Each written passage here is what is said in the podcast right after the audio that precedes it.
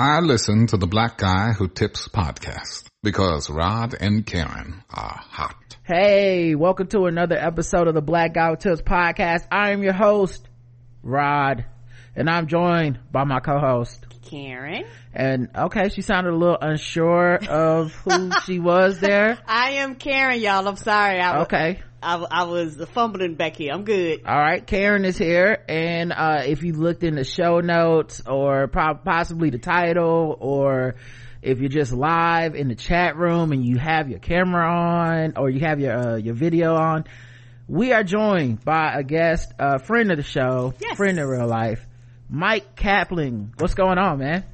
Hey, thanks for having me. Happy to be back. Yay. Hey, I'm glad you're back, and I'm very, very jealous of Roger. Roger has got to meet you twice. I haven't met you mm. once, so that is on my list of things to do. oh, it'll happen. I'm, I mean, it, it really, it's surprising. I'm like, oh, that's right. I mean, we, I feel like we're so close here. We're like just inches away, our faces on the screen, but somehow I understand that it's not the same. I'll have as, to, uh, I have to arrange to have, uh, Myq as a surprise guest at one of our lunches, Karen. I'll, Thank I'll, you. I like, uh, I like having him as a secret plus one. So I'll, yes, I'm okay with that.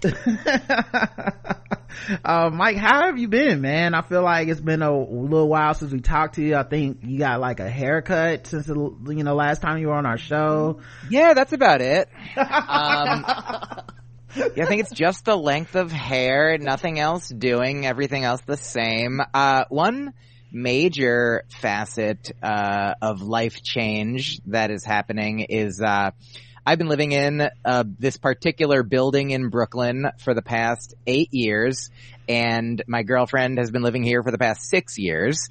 And we just found out in the past month that uh, neither of us can keep doing that uh, mm. beyond next month. So at the end of next oh, month, no. we must. That apparently, the building has a boiler system from before there were boilers mm. or systems. They have uh, they they have to they're not up to code, mm. so they mm. have to switch to uh, electric from gas, and that's mm. going to the landlord says, and he's he's a nice man, a nice a nice a nice man who is a landlord, uh, and it, it seems like he doesn't want to do this. Uh, a lot of times we we've been telling uh, people that we have to move and the landlord's doing work on the place for a year and they're like, ah, he just wants to get you out to just jack up the rent and do, and who knows? I don't, I don't think so because, I, I mean, part of his secret evil plan is to not be able to rent to anyone in the building for a year. it's like, ah, that my evil will be deferred, you know, but, uh, regardless, so the good news, and he gave us one month of free rent, uh, that he didn't have to wow. because he, uh, felt bad or maybe, who knows, maybe it is a legal thing that he did have to, but he told us it's legal for him to tell us that it's not legal. Mm. Uh, like, you know how they say that, uh, an undercover cop has to tell you and like maybe there's certain things that a landlord doesn't have to tell you. Um, he's not an undercover landlord. Maybe I'm the undercover landlord that, uh, I don't even know myself, but the point is, uh, we, we, so we didn't have, we've already paid our last month's rent. So there's between now and August when my girlfriend and I are going to the Edinburgh Fringe Fest, uh, for the first time since 2018, which we mm-hmm. loved. Uh, and we were gonna have to pay double rent, like rent in Edinburgh and keep, oh. keep our home here. But now, uh, I've organized enough travel between June and August that we're just going to put all our stuff in storage mm. and not live anywhere. And it's weird and I've never done that.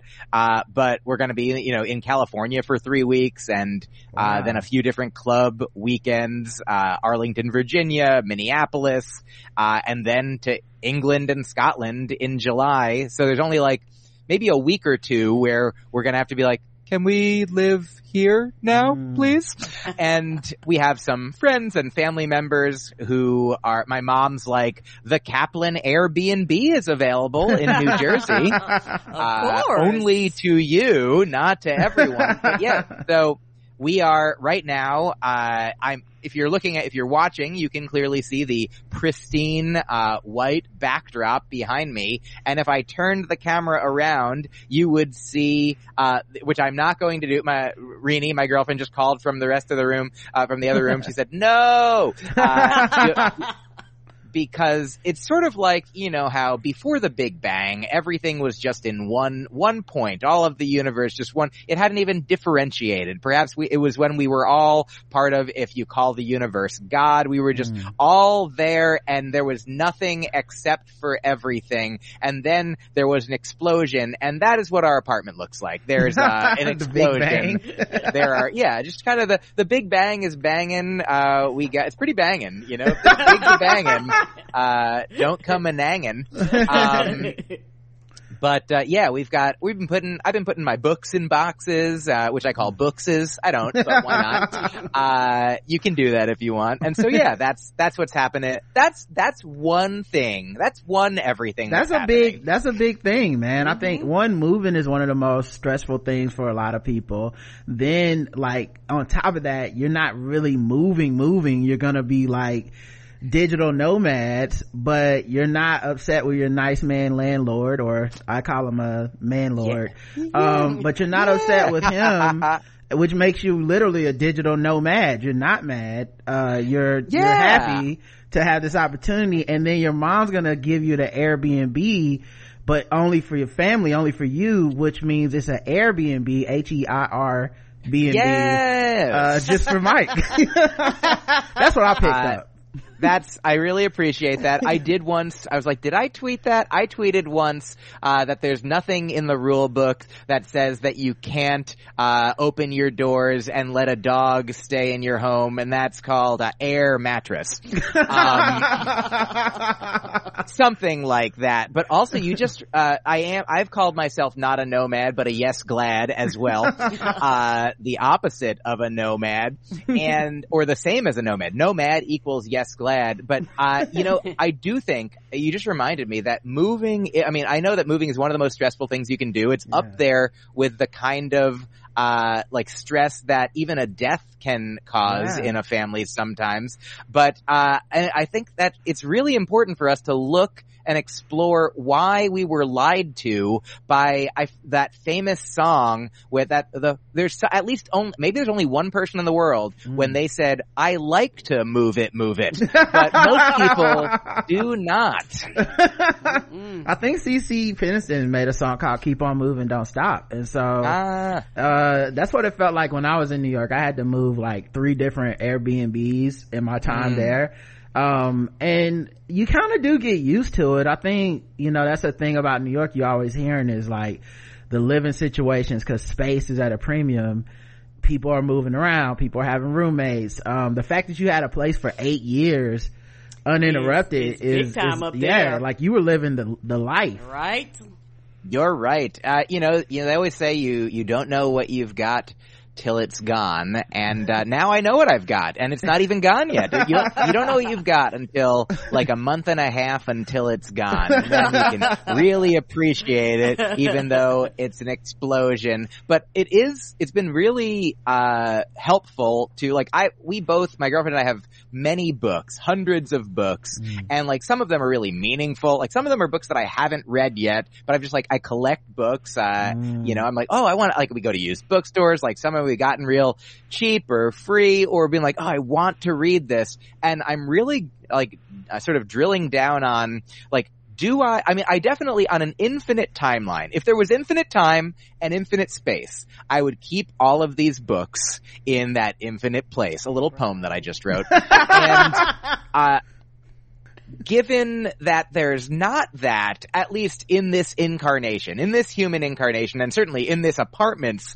incarnation, I'm like, well, the here's do you guys remember when Stephen Colbert did the White House press correspondence mm-hmm. uh, dinner mm-hmm. roast of George W. Bush in yes. like somewhere between you know in the mid 2000s and my favorite line that I think of to this day he said uh, George W. Bush, I'm paraphrasing, but he's like, George W. Bush is like a man of, uh, of principle, of, he's a, a, a, loyal man. He's like, he believes on Wednesday the same thing he believed on Monday, no matter what happened on Tuesday. and, and that's a really valuable thing to remember because like I'm going through these books and I'm like, first, do I really, do I think I will read this? Like, mm-hmm. maybe. Do I, when will I read it? I've owned it for six years. Will right. I, will I read it in the next six years? Maybe. Like, could I, some of them, get it out of the library? Absolutely. Some of them, I'm like, really being honest with myself. Which are the ones that I want to read? Which are the ones that I want to want to read? Right. And I'm having the experience of like, now I just bought this one like and yeah. now now that you're physically putting them in storage there's literally a weight and a cost to these decisions like the mm-hmm. faith that you had i want to have the faith in me that i had when i bought the book you know what I mean? Like, I wish I had that kind of faith in me at all times. Like the other day I was driving home, um, and I saw like a homeless person and they had a dog, right?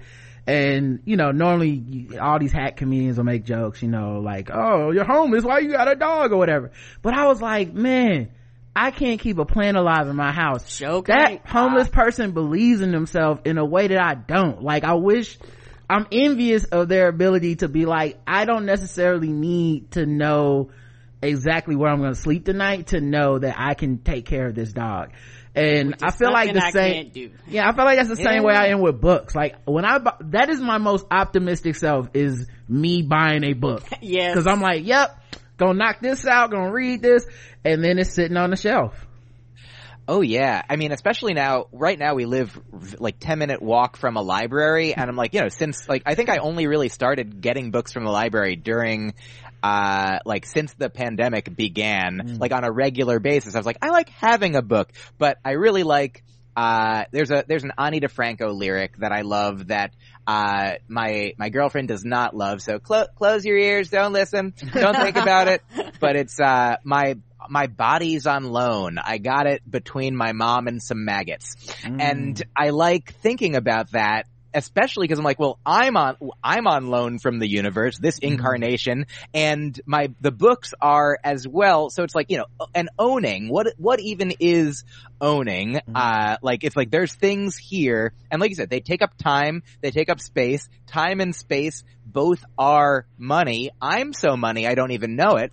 Uh, I don't even own the movie Swingers, but this is all to say, I was picking up one book, and I was like, but I just bought this. And I had this idea of like, but how could I have just bought it and now I'm going to sell it or give it away or get rid of it? It seems like it's like the sunk cost fallacy. It's like, yes. I can't do that. I need to carry it around and have it cost me more money and time and energy and space. But the circumstances, the Monday, like what happened on Tuesday in the meta, in the George Bush, Stephen Colbert metaphor here, what happened on Tuesday is we learned that we must move. Right. So on Monday, I was like, I can have all these books. And on Wednesday, I can be like, uh, I can't, I mean, I can have all these books, but the version of myself that didn't know what was about to happen, who, like, he, he wasn't wrong to buy right. all the books, but I would be, I, it would be foolish and impractical of me to continue to hold on to the identity I have from a few months ago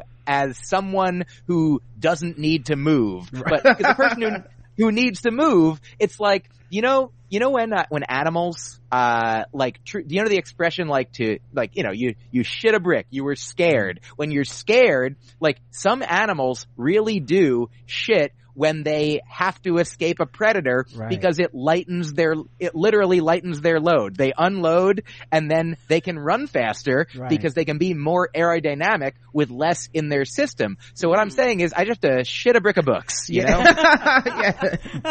The predator in this, lot, in this, uh, is the real estate, uh, landscape. It's, it's, it's a landlord. Capitalism, yeah. Yeah, capitalism is the predator. We're always shitting bricks, lightening a load um, where do you think your books you'll put your books? Like where do you, will you just give them away? Do you have a one of those like white people uh, book libraries sitting in the middle of the street you know? Uh, thank you for asking we do, i do live in a neighborhood full of white people book libraries which i believe is uh, we call them tiny libraries. We don't like to, uh, you know, call the non-spade a non-spade, you know. But, uh, here's what I've been doing. So for the past many years, since I lived in Boston, there's a bookstore up there called, uh, independent bookstore called the Harvard Bookstore, and they have like a huge used section in the basement. And like the last time I moved, and since then, I've just, every time I go to Boston, which I do like a few times a year, I would like store up my books, bring them there, sell them there, get store credit, you know, give them like, you know,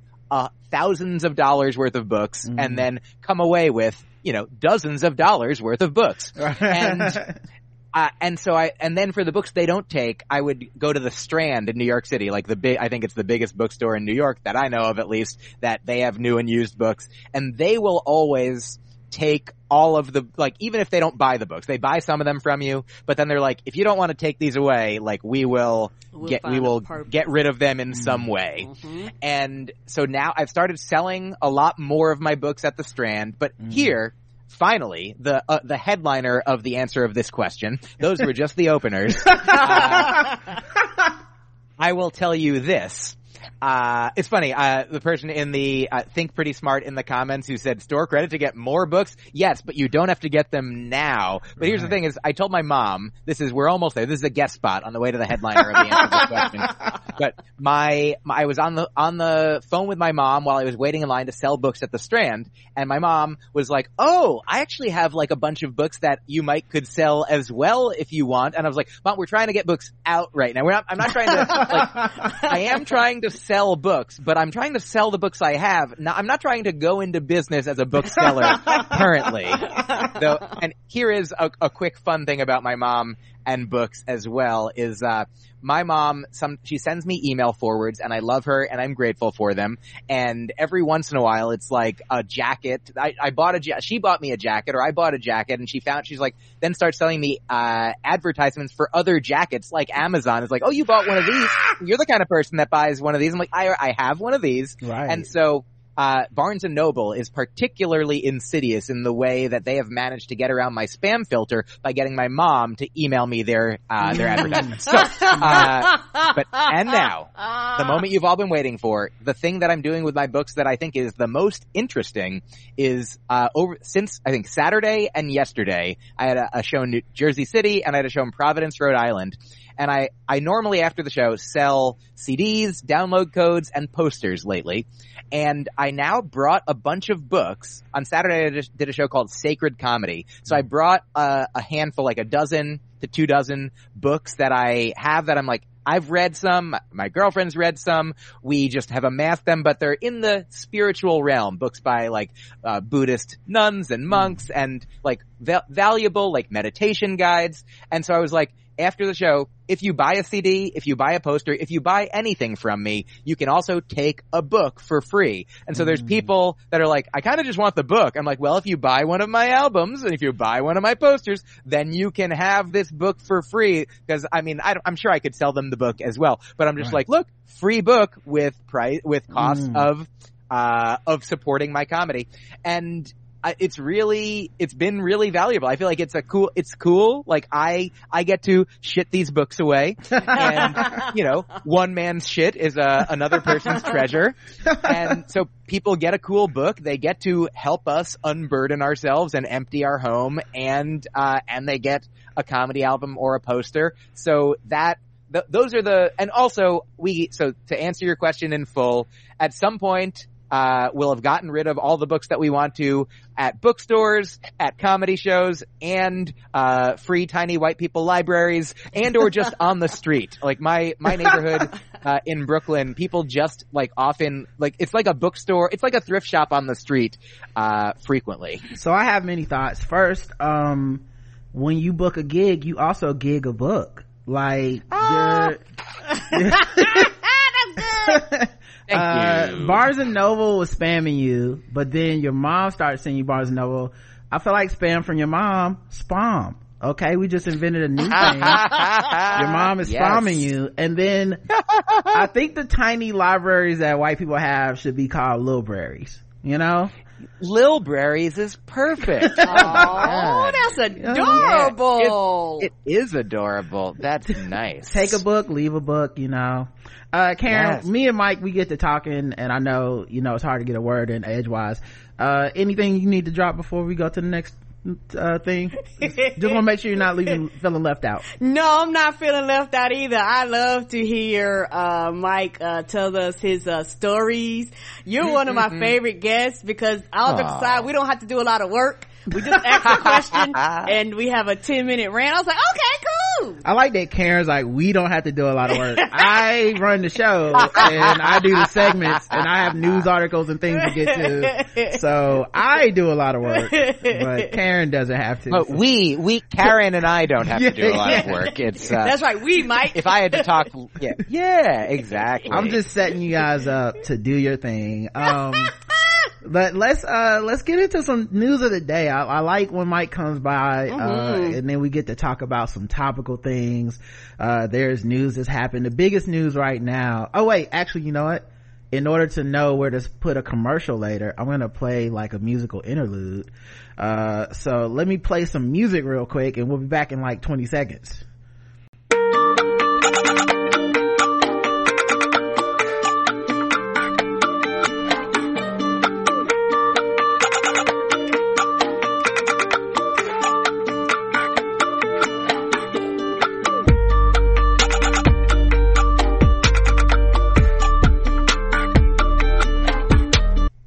we're back from those ads. That beat goes hard. I love that beat. That's mm-hmm. one of my mm-hmm. favorite beats. Uh, shout out to Infrared Crypto. Uh, ta- so many talented listeners uh, to the show. Uh, the biggest news. Dominion and Fox News have reached a $787.5 million settlement in the defamation lawsuit. The trial was literally going on like now, and this is like kind of breaking news. Mm-hmm. Um, and it was looking bad for Fox. Like their internal emails were being mm-hmm. exposed. It was becoming obvious that they knew how damaging the stuff was, but it was just too mm-hmm. profitable. Um, one of the things I'll be watching with this is a lot of times when there's a settlement, that's because they've agreed to like certain conditions. Yes. And that'll probably end up taking on the form of like Fox News having to like either apologize or routinely put some type of thing on the air of like yeah we we were wrong we fucked up we we we said this thing happened and it didn't happen. Um but yeah it's it's i mean i guess it's better than them losing the case if you're fox news like because i don't think they had a case to win but no. what a what a like this is to me this is a huge moment for like the truth. Because it's just something that we have lost especially in the news realm of conservative news for like the last probably i don't know 10 years if not longer we've just kind of it's just kind of been like truth optional you know like uh, i don't feel like telling the truth yeah. that was not on my side and now to have someone actually bring a lawsuit and win i think is huge i i think that uh there I might be wrong, but this is my uh, hypothesis, my thesis. Mm-hmm. I think that they're going to have to publicly apologize uh, which is why they settled. Because I think if they'd have been like, nah, we ain't selling, they'd be like, okay, fuck you, we're gonna go for the whole bill. Mm-hmm. You know, we're gonna make you pay. Because the thing is, you was big and bad and bold and went out and shouted it in public. So guess what? Apologize with that same energy. Mm-hmm. Like we told y'all that there was nothing wrong with our systems, but y'all was, y'all was like, yes it is. Mm-hmm. Y'all making shit up. So if I was them, oh, you show, put like this, I'm old school. You show your ass in public, you apologize in public. Right. Myq, what do you think? Uh, yeah, I'm, I agree that if you show your ass in public, and you do apologize in public. I mean, I'm glad that like often what happens is you know when like during a you know presidential election like cycle when there's like all kinds of lies being told like you know on like the debate stages right? And then you'll see like there'll be headlines of people get to see the thing that is said that isn't true but then like the retraction is often like you know the next day it in print instead of on TV uh and it's on page you know 7 and like hardly and people only get to hear like the loud headline. So I think it, it would be, I think it would be fair and balanced as Fox News, I understand is like for them to have to like, like you said, like have on their show just as loud and just as like as much airtime as they dedicated to the lies. Like I'd say double to the truth because right. like as you have to do enough to undo it and then and then the real story. So be like un so lie, unlie, truth right. is what I would say. And uh, but yeah, I mean, I don't even understand like these these numbers. It is like you know almost eight hundred million dollars, which sounds like a lot. I think they wanted you know one and a half billion mm-hmm. or so.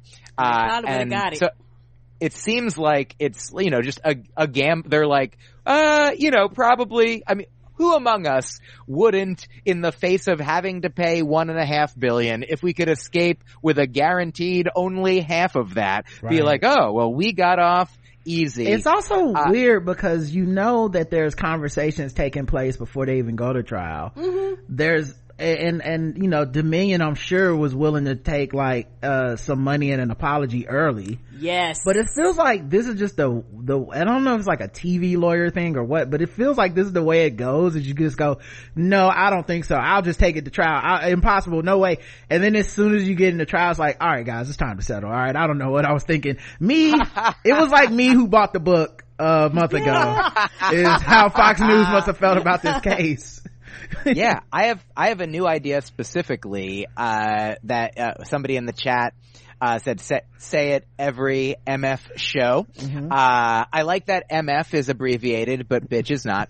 And uh, say it every motherfucking show. B. I think it should be like the way that warnings are on cigarettes. You know that there's yeah. like a little skull and crossbones, and be like, look, one out of three chance this might lead to lung cancer. So just just maybe a, a chyron or like a little yes. thing in the lower left hand corner of Fox News. It'd be like you know may or or may not contain the truth, just yeah. like all the time. breaking news, we were lying. Yeah. And yeah. we breaking news, we've been breaking news yeah. for a long time. Broken news. Um, yeah, I, so I think that's a good thing. Uh, they put out a statement, uh, Fox News said, uh, this settlement reflects Fox's continued commitment to the highest journalistic standards. We are hopeful that our decision to resolve this dispute with, Dominic, with Dominion uh, amicably instead of the acrimony of a divisive trial allows the country to move forward from these issues. I'm gonna be honest, I'm not I was not not moving forward. You know what I mean? Yeah, like I, I, I, wasn't waiting on the conclusion of this trial. and you and you know what? It's been a running joke all week. But who wrote? I think Chat GPT wrote this. That apology, that yeah. explanation. Yeah, right. Because it's like, who is we? Who is we? Yeah. Just need to move on past this moment.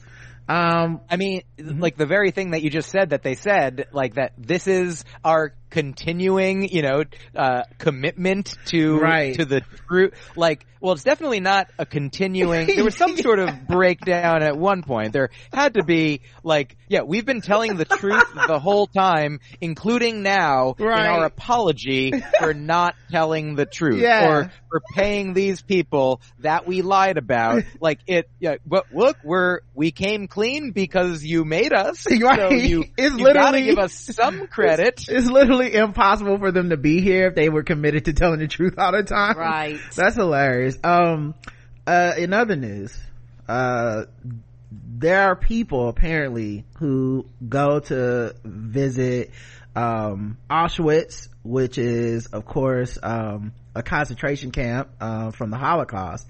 And Auschwitz had to put out a reminder to people to say, stop posing for pictures like influencers at yes Oh, and, the, and, and, and, and, it's, and, it's, and it's one of the things that really, really frustrates me, uh, because they do this on plantations too. Mm-hmm. And you're like, hey, yeah. don't do it. Like, why are y'all having weddings? Well, they'll, they'll have weddings. I think, first of all, plantation weddings are, is super whack, but there's almost a built-in excuse to be smiling. If, if, you're the kind of person that had a wedding at a plantation, you're gonna be smiling in the pictures.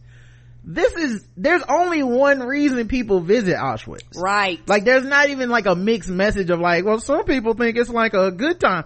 no it's it's not a good time for anybody and so yeah they they show people they're walking the the tracks and posing and taking pictures walking the tracks they think this shit is fucking cool that, this like did they not go inside how do they know not to do this because people are dumb and everybody thinks that everything they do is a social media moment versus right. actually just taking in the environment and, and, and like we live in a society True. now where my personal experience like this it will be a personal experience for me right you know for something like this but for a lot of people they want to you know kind of show the outside which i'm pretty sure they don't mind but they was like just take pictures don't be posing you yeah, know, like you taking yeah. a family reunion they video. put when you come to the Auschwitz Museum, remember you are at a site where over one million people were killed.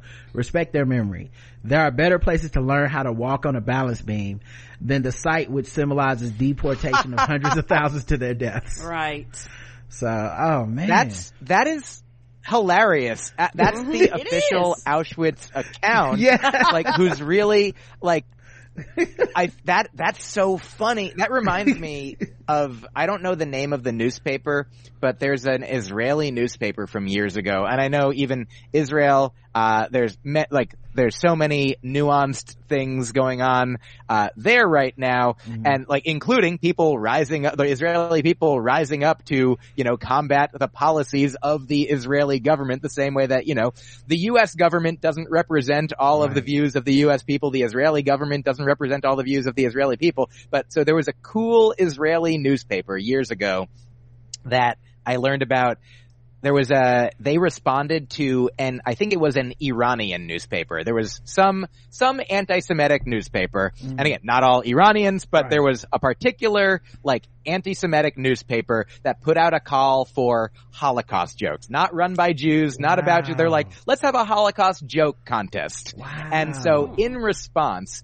the Israeli newspaper was like, oh, if you're gonna have a Holocaust joke competition, well, in response, we're gonna have a Holocaust joke competition. And so that I thought that that was like a hilarious, classy thing to do. Like, you know, like, oh, you're like an Eminem eight mile kind of thing. Like, mm. you're gonna make fun of me. You're gonna roast me. You're gonna rap battle me. Well, I'm gonna, I'm gonna do it first. I'm gonna say everything about me. Like, you know, I can make fun of, you know, I can say things about my mom, but you can't say things about my mom. Mm. Like, and so I love that Auschwitz in this, in this very, I mean, it's such a, a, one of the most serious things right. in the world, the the Holocaust, and right. Auschwitz is like please respect us and making a joke while yeah. doing it, which is like I feel like classic classic Jewish. Yeah. You know? It feels almost like when um it's funny when you're when someone is funny but they're also like mad for real.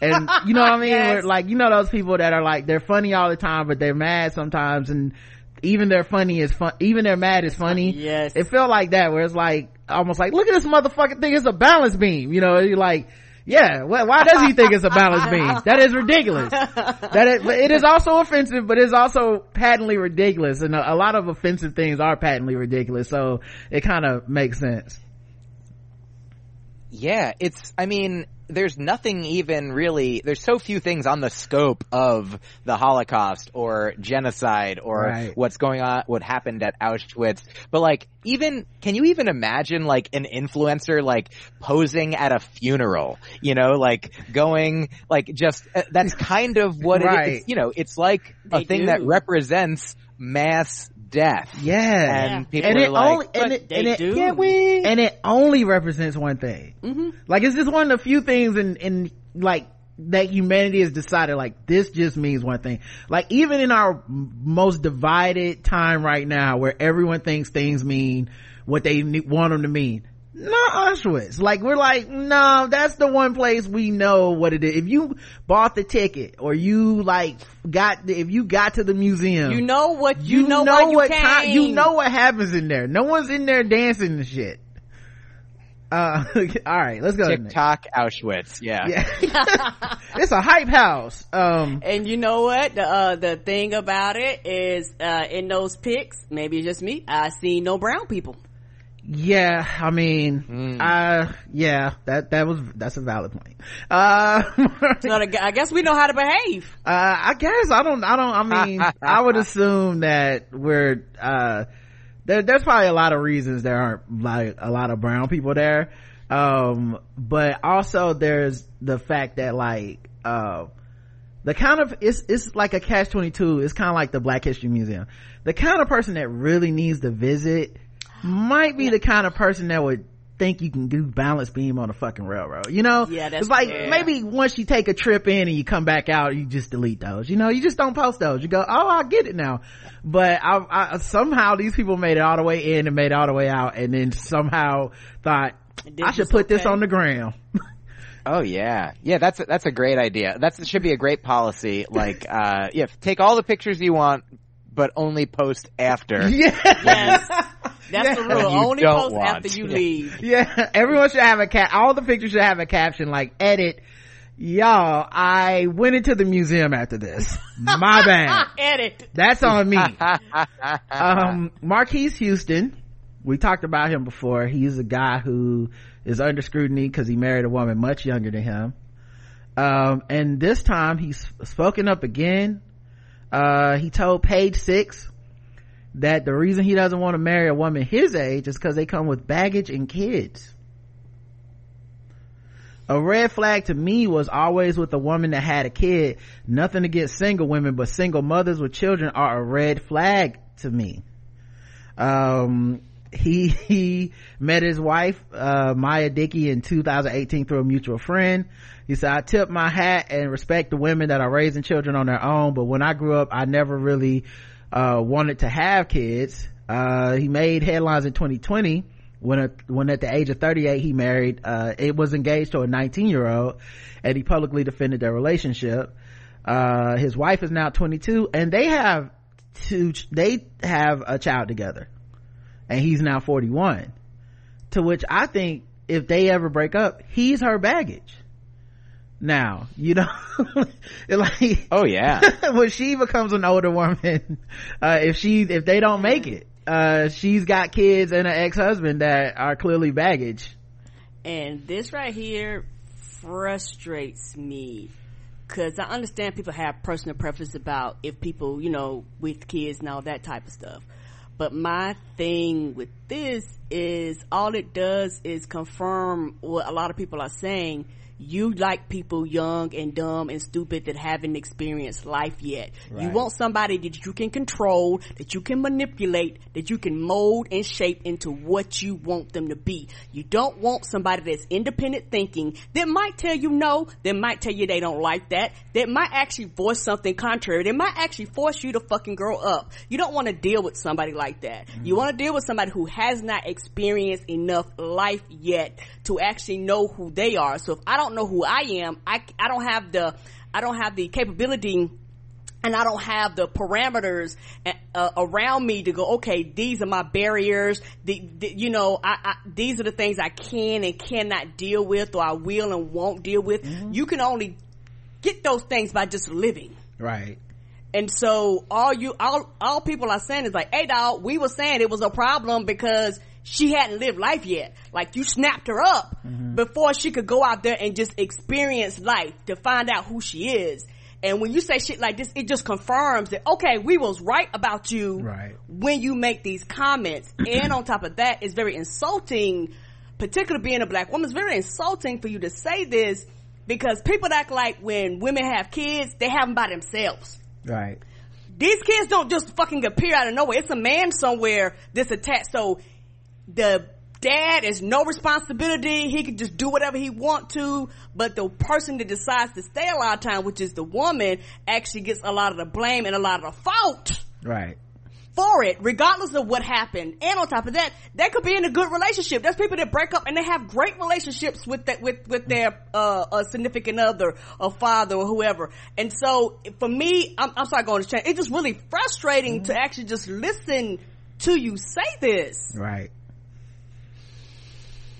Ah, it was wonderful to listen to you say that. I, Uh, I co I was gonna say I think exactly the same thing in the exact same way. So thank you for voicing my. I, I, I, I think you're exactly right, and uh, I feel like an example of the kind of thing you're talking about, uh, the perfect example. There's no other perfect example than uh, Eminem, who uh, truly, like you know, spent a lot of his career, uh, you know, being angry at his mom in very creative ways, but uh, there's one album some years ago where I feel like he had a song that basically apologized to his mom. Mm. I think it was on like the Marshall Mathers LP2 maybe, right. where he was sort of like rehashing, but like having grown and been like, kind of came to the point of like, oh, like I was mad at you because you were the one that was there. Right. Like I couldn't couldn't yell at my dad because right. he wasn't there, but I'm like truly much angrier at my absent dad, but I right. can't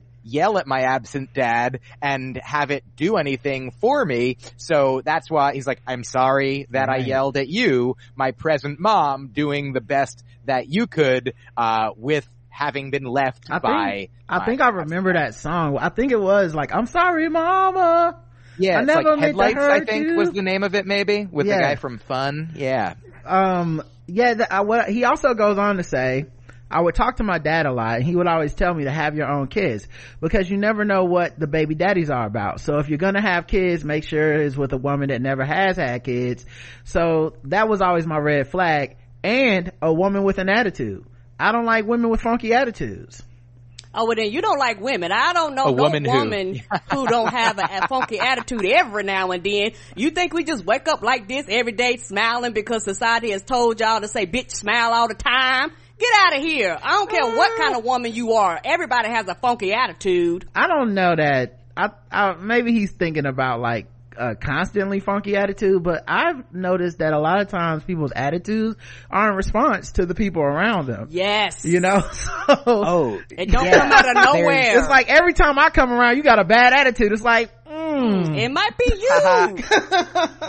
you. You know, there's uh my my girlfriend Rini shared with me this. I forget where this is from, and maybe she'll come in and let me know.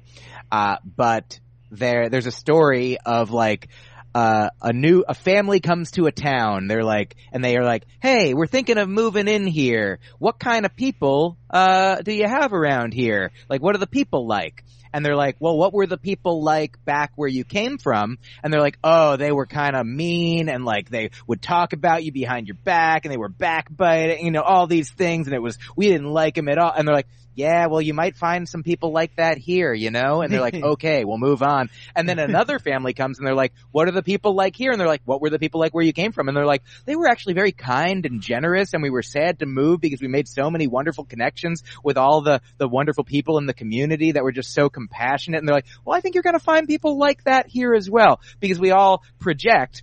Uh, and so, of course, like, do you know this thing? You ever watch Justified, the TV show? I, I know of the show. I haven't watched it. Uh, I love it. There's one. I'm not gonna spoil. I'll spoil one joke. It was just. I love it so much. The the main character played by Timothy Olyphant, Raylan Givens, I think. Mm-hmm. He says. uh He says, if you meet an asshole in the morning, you met one asshole.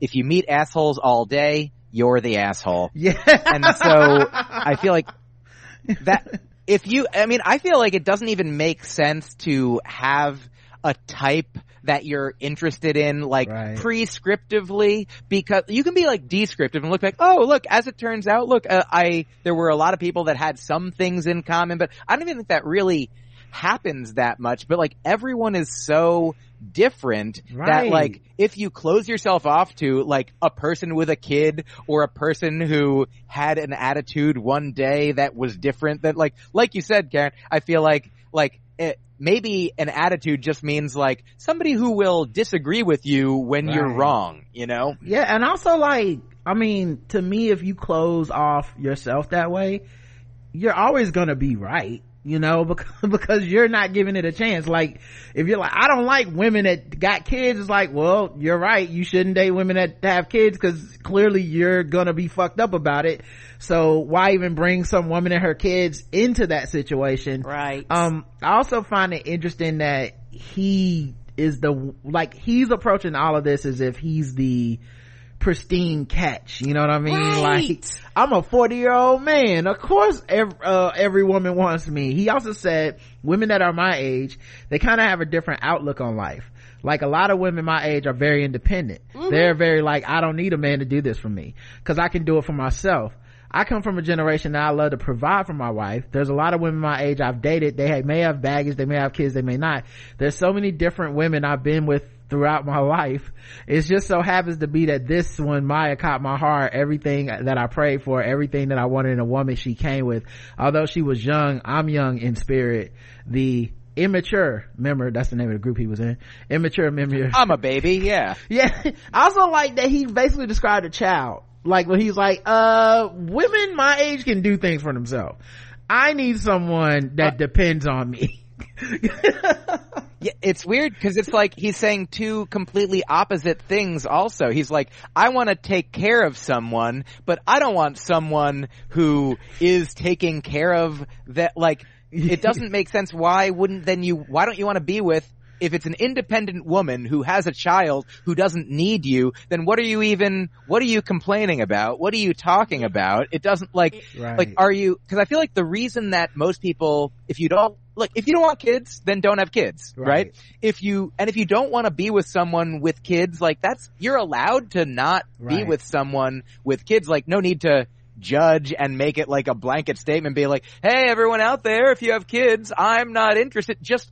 just date people who don't have kids right. if you want to date people who who don't have kids. But the reason why people don't want to date people with kids sometimes is they're like, well, I, maybe I don't want to be a parent. Maybe I'm not ready to be. Maybe I don't feel responsible. Maybe I don't want to take care of people. But this guy's then turning around and saying like, what I want is to take care of people. Right. I want to take care of people, but I don't want to be with somebody with a kid because right. you have to take care of them. like, what are you? Right. I want to be with a kid, not she has a kid. Right. Um, and, also, yeah. he, he, goes yeah. on to say in the immature days, once again, that's the name of the group he was in we would have light skinned girls in our music videos. Then people would question, why can't you get a black girl? And then I'm like, oh yeah, I only like light skinned girls. Then the plus size girls would come and get me. I was like, man, I can't catch a break. I like that he doesn't think any of his problems are self-inflicted. At all. At all. And, and, and just, just, just listening to him, he, he, to me, he feels like a Facebook meme where you go yeah. thoughts, Mm-hmm. He feels like a long ass Twitter thread with the ashy ass niggas that be posting shit online. Like, like everything you said, you're checking off all of those boxes. Yeah, it's very toxic. It's, it's like, but it's like Myq said, it's like, why am I meeting assholes all day? It's like, bro, you don't yeah. see? Right. And, and, on top of that, yeah. you, you don't see a lot of this is ego like you know your ego is so big and so huge that you will not allow somebody to not need you you know, mm-hmm. and not only him, it's a lot of men that are like that, just from, from being observed. I think, I think also like it's a crutch, right? Because it's a shortcut. What you're thinking is in your insecurity, if a person has to need me, then they can't leave me and I can't ever not be in control. Which is what, at least that's how I'm receiving what he's saying is a very much like, I need a woman that can't do things on her own because then she won't need me. And any woman that doesn't need me with the with the way that I am would not deal with me. I need her to need me or else I can cannot truly be in control of this relationship. And I, cuz I think in a healthy way uh, at our best, a lot of us would hope when we're in a romantic relationship that we are doing things that the other person feels that they need. You know, you would hope to, to, like, I don't think that's a bad impetus unless it comes from like the insecurity of I want to control you. I I would I I hope that Karen does go I am hungry and Rod is making lunch and I'm expecting to have lunch every day. I like I like to be needed in that way. What I what I wouldn't want is for it to be like if I don't do this Karen can't or won't eat because to me that's that's like a level of of like that's like having a child. It is literally like what a baby would have to do. Is like a baby can't eat without me. I don't need that level of being needed. Yes and it's also yeah i go ahead. No go ahead Myq. You got it go ahead karen. Oh, and also, okay, you know what? Go Karen, then Myq. Yes, and also, I think for one of the things for me, uh, like, and, and I am, I guess I keep talking about this because I'm very, I know me, I'm very sensitive to, to like, to like to speak. Mm. And it's one of the things where it just, it just irritates me when you hear men go, well, I don't need an independent woman. Like being an independent woman is just this devastating thing. Um, and that when you go, well, a woman don't need me. Well, it's one of those things is partially y'all fault because of patriarchy. Mm-hmm. Like, you know, like men create the problem and then men get mad because now they're victims of a problem that they created. Um, because it's one of those things where, um, for a lot of women, they, particularly you get older, you've been through enough shit and you've dealt with enough people that you be like, fuck it, I can do it by myself and I can do it on my own. Mm-hmm. And, you know, uh, and a lot of times for a lot of women, it's out of necessity. It's not because you want to a lot of times, it's because society wraps its minds and force you to. And for a lot of women, they don't want to lower their standards and take anything for some dick. I can go get some double D's and go about my business, put it up, and I don't have to deal with it past that. I ain't got to feed it, take care of it, none of that. You know, if it's just about the quote unquote satisfaction. Right. And it's one of those things where you need to bring more than just your money and your penis. Yeah. And I think a lot of dudes think I walk in the door, I have this, and you should just be satisfied and worship it, and that's not so. The requirements are higher, and they get mad because the requirements are higher, and they don't want to meet, meet the standard or whatever that woman's standard is. And that's not funny. Sometimes you might be outside your league. Men don't ever think you're they're outside their league when it comes to women. They think I have a penis, I have my right to any woman of my choosing. That's not always so. Mm-hmm. Um, Myq. Word yeah, I have uh, three quick things. I'll try. I'll try. I'll try quick. Uh, one from earlier when we were talking about this guy's, you know, victim mentality, like, I, can't catch a break, you know? Yeah. When I'm rude to fat people, then they get mad at me. When I'm rude to darker skinned people, then they get mad at me. Like, why won't, it reminds me of there's a comedian I love, Andy Kindler, mm-hmm. and years ago when Carlos Mencia was very famous and popular, mm-hmm. uh, Andy had like an impression of Carlos Mencia that went like this. He was like, "Oh, so I'm the bad guy because I said the racist thing." like that that's what this guy right. sounds like to me. I don't know him mm-hmm. well, but he's like, "What? Me? I I'm the one. I keep stepping on everyone's feet, and they keep complaining about it. Why won't they shut up?" So that's one thing. Another real quick, uh, people in the chat have been bringing up uh, the concept of the alpha male, which mm. if you if you look up in like the actual like literature of science, the way that alphas uh, arise in like wolf packs and in I think in other primates, uh, it's not the biggest, strongest that can beat up everyone. It's the one who can like gather a coalition of like like-minded, who's like can get along with everyone and can help mm-hmm. if there mm-hmm. some like attack from within or without to be like, okay, we got this. What can we do together to unite? It's like you know a uniter, not uh, not a, a, strong divider. Right. And the other thing, just I feel like the the final thing that I that I was oh yeah the idea of being needed is if you want to be in a relationship, like we all, like we're as a human, as humans, right. uh, and I think most animals as well, but certainly as humans, we're a communal species. We're mm. communal creatures. Very few of us could survive on our own. Right. We need often a community, often a family, often a partner. Like not everyone needs all of those things. You know, you can live in a village on your own. You can, you can live in the woods if you want to, but most of us need some help, some human contact. And so I think the thing that's noteworthy about this guy and what he's saying, it's like, it's not wrong to want to be needed or to need someone, but in most uh, functional, optimal relationships, there, it's not that Karen needs Rod and Rod doesn't need Karen. It's both. Like in my mm-hmm. relationship, like I, I provide things that, uh, for my girlfriend and she provides things for me, like the way if you had like two, like playing cards, like leaning up against each other, or even just two people, you can like, right. if we can both lean on each other, we can both back to back, like count on each other, and like where one of us would fall, we're both like doing a trust fall against yeah. each other mm-hmm. all the time, and in that way, it's trust and no fall because we're both holding each other up and lifting each other up and providing things for each other that we we don't have everything in our own experience but you you guys get it. Like you Yeah. we provide to each other. And there are relationships where look if you want to have a relationship where one person provides everything and the other person like can consensually like pr- you know proactively agree that they're like oh yeah you but you both have to give like it has to be giving on both sides. Yeah. I think uh, the thing for me too is um when you when people talk about relationships and they talk about being needed in this way it feels like a power argument and not necessarily a reciprocal situation. And what it makes me think is like you feel like you you have a negative you have a, a scarcity mindset of i have to be needed because you're afraid that you won't you're you're not wanted. You know because i think if you're if you're wanted there's a different feeling. Like if you do things that make someone want you right? Because whether even if you think it's a need but if you're cooking every day if you're cleaning if you're if you make the most money or whatever if you're uh, how you uh, how you show up for someone when they need like emotional support.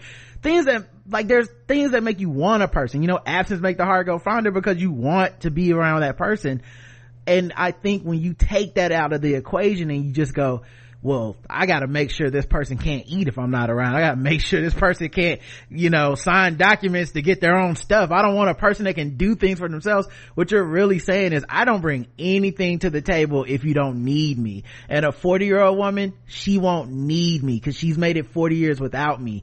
And she definitely not gonna want me because i'm doing a lot of unwantable shit you know?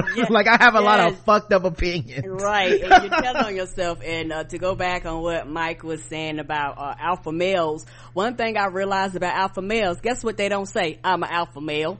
A lot of times they just appear and they just be their, their presence will let you know that they're alpha yeah, male. I don't even really fucking believe in that shit. Like everyone, every, and it's weird. Like, I don't know if you had this experience too, Myq. Every time I'm around men that bring up alpha male stuff and they're not, and, I, and I'm not around these men who are like pro alpha male things. Like they're not, like they're not preaching the stuff. You know, they're not like Andrew Tate. But every time I'm in a situation where this comes up, and I'll be like, yeah, I don't really believe in that. And they'll be like, that's cause you're alpha male. I'm like, I don't even see this as a compliment. like, I this as a compliment. like I wasn't fishing for a compliment, dude. I, I honestly think this is stupid. and they're gonna ride. You can't see you it. keep on yeah you keep on doing the opposite of digging your grave you keep on building your monument you know my uh my girlfriend can hear us in the other room or she can hear me uh and she she shared that i believe in in primates like hmm. the monk the the alphas among monkeys are the monkeys with the most serotonin who are the calmest. The calmest hmm. ones who can help everyone else be calm because that's the mark of, you know, a Right. positive society. A positive community is not one that's like ready for war at all times and, you know, on edge and like I could defeat anyone, but people who can, you know, defeat their own inner demons and Right. be chill. And so, you know, I don't, I'm so sorry to agree with these assholes uh, that are telling you, but it does sound like you, Rod, are by this definition that you don't believe in. God damn it, son a of a chill, bitch. calm. Uh, but, but but yeah, for if anyone, for most people, like uh, to say that someone's an alpha, yeah, because most of the time an alpha, like you know, there's a Brian Regan has a joke Right. about uh Sully, you know, the the hero who who landed the plane in the Hudson and people didn't die. And his joke is like they're like they, that guy's a hero. Then they talk to him, they interview him, and he's like like Are you a hero? And he's like, Oh, I'm no hero. I'm just doing it what anyone would. Like, he said he is a hero. He, he said he wasn't one, so he is one. That's like the mark. Right. You're the leader now. It's like, no, I, I would prefer not to be. Yeah. It, it used to happen to us on the podcast when, uh, people would call us activists uh, because they would mm-hmm. want to like give us this like, this lofty title of like, you know, the work you're doing with your podcast. This is like good for, you know, you're an activist, Rod. And I'd be like, no, I'm not. And they'd be like, don't say that. No, that, no, you're just being humble. I'm like, I literally feel like I'm not an activist. Yes, I, I, honest see what God, they do, and I'm not don't doing want that. I and and and because the other part is like there comes an expectation mm-hmm. when you put on a label like that. And I respect the label. It's like if I call myself a stand-up comedian, I've never been on stage, I'd be like, yeah, I haven't done the thing and I think it's okay that I'm not yeah. a stand-up comedian. Yeah. That's why I'm a sit-down comedian. Yeah, yes. but you know, in certain conversations, there's stand-up comedians who'll say like, nah, man, don't say that about yourself. I was like, no, I'm, we're being literal. This is a textbook definition. I don't get on stage and do stand-up. I think that's a big thing. So, I kind of feel that that happens to me with with some of these labels, you know, whether it be the alpha male thing or the activist thing, and I know it's coming from a good place, yeah, because it's, it's, they think it's a compliment, but I, I I don't need it. I'm good. Well, if I if I may say, what a what a brilliant activist statement you just made there. As well, I want to truly, I I hear you, and I I do love you know I think it's the Maya Angelou quote, or perhaps a, a paraphrasing of it. You know, if someone shows you or tells you who they are, believe them the first time. Yeah. But also, if someone tells you who you are mm. uh, and you don't agree, you don't have to believe them. yeah. Like, but what you what you could say, I want to I want to yeah. offer I want to I want to tell you a story about mm. some advice that I got once that I I just well I'm not gonna I know people don't love to get unsolicited advice, but here's mm. a tool that uh, has been valuable to me in my toolkit. One time, you know Jesse Joyce, the comedian. Yeah. yeah. Mm-hmm. Uh, Jesse. Uh, Jesse, who I feel like, you know, I know y'all are, uh, you know, aligned in the, the Keith and the girl world. And I remember Jesse is one of the Jesse. comedians who years ago was like yeah, one of the most vocal, telling Keith that he wasn't a stand-up comedian as much as he would be if he got on stage more than once a year. Right. Because to Jesse, like Jesse would never call you a stand-up comedian. Right. He would, he might say you're a comedian, a podcast comedian, a right. funny person. Like there's many. You, I mean, the main point is that you get to determine what your identity is. You yeah. get to determine how you identify as a, a, human in the world. I just listened to my friend Chris Duffy has a podcast called How to Be a Better Human, mm. and he had on this non-binary artist named Alok. And Alok, they are so, they're a poet, they're a comedian, they're this beautiful, like, you know, gender activist in a way, but they're mm-hmm. basically like, I only make, the only label I take for myself is artist because it's the only one that can contain all of the chaos of mm. all of the other things that I do and the ways people perceive me. And so Jesse, years ago, in 2010, I uh, had my Comedy Central half hour come out, and in late 2009, when I recorded it, I, at some point after the recording, Jesse saw me and was like, "Hey, I heard about the the recording. I heard you're doing a half hour. Congratulations."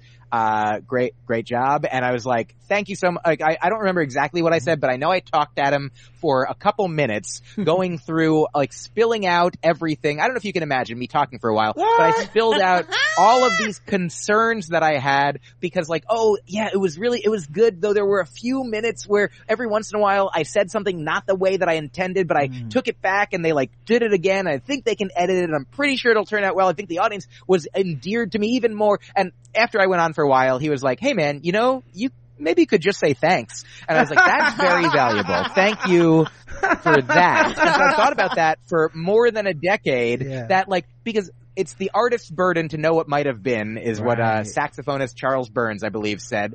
Like when we do a show, when you do something, like somebody could be hearing your show for the first time and you might be like, oh, that wasn't my favorite. It wasn't my best. Mm. I know what it could have been. But to them, it's probably 90% the same as any of the others. Like, right. they're not going to notice what you notice. Right. And like, why? It's kind of like, doing a, a, disservice to your fan to be like, no, it wasn't that. And right. this is a slightly different thing where somebody's like, you are this, and you don't have to agree with them. Right. But uh, you could just say, like, saying thank you doesn't like mean that now you have written a contract that people now can be like, hey, you said thank you when someone said you're an activist, and now I notice that you're not doing all the things that other activists are doing when you have now become a member of the activist community by saying thank you, as we know is legally mm. binding. But that, I really do think that that you like I I I understand and it's it's so I mean it could be easier it could be yeah. helpful like to not uh to not if somebody says you're a comedian if somebody right. says I mean is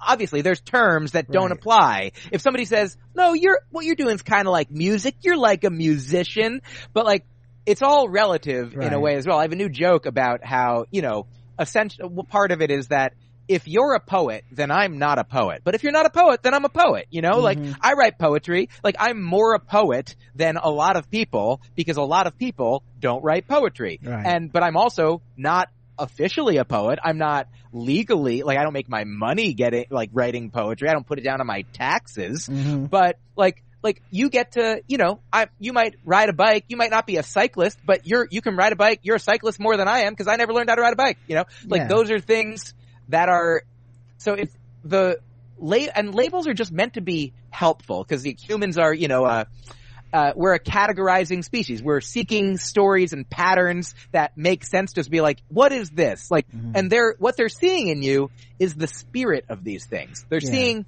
the spirit of a comedian. They're seeing the spirit of an activist, even if you're not one in the letter. You're a hundred percent. And uh, it says now on the screen, I see we're waiting for the Black Eye Tips podcast. Okay, to- hold on, I'm, re- I'm, refreshing, Karen.